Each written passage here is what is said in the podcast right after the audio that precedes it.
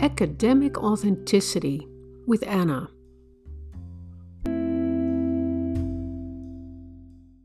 Why would we want to know the big five characters of self defeating dynamics more intimately if we simply want to be part of our research fields, want to further innovation, have access to our creativity?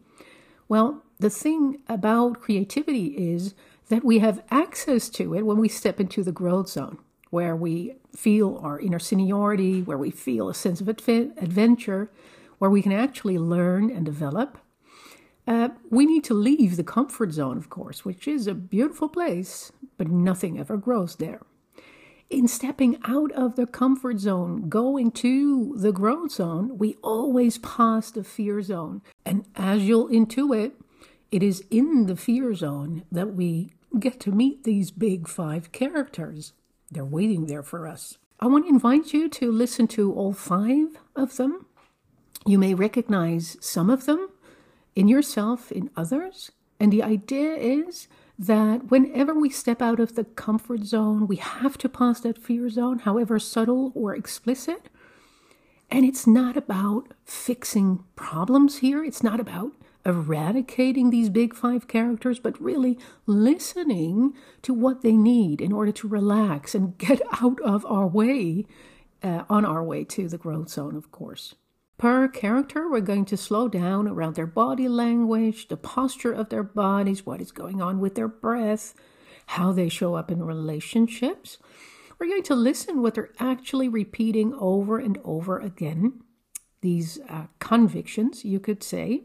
And the intention is that you'll start recognizing when that type of script starts happening in your internal dialogue, then it simply becomes a reminder ah, I'm about to do something new. I'm about to leave my comfort zone, step into the unknown to a certain extent.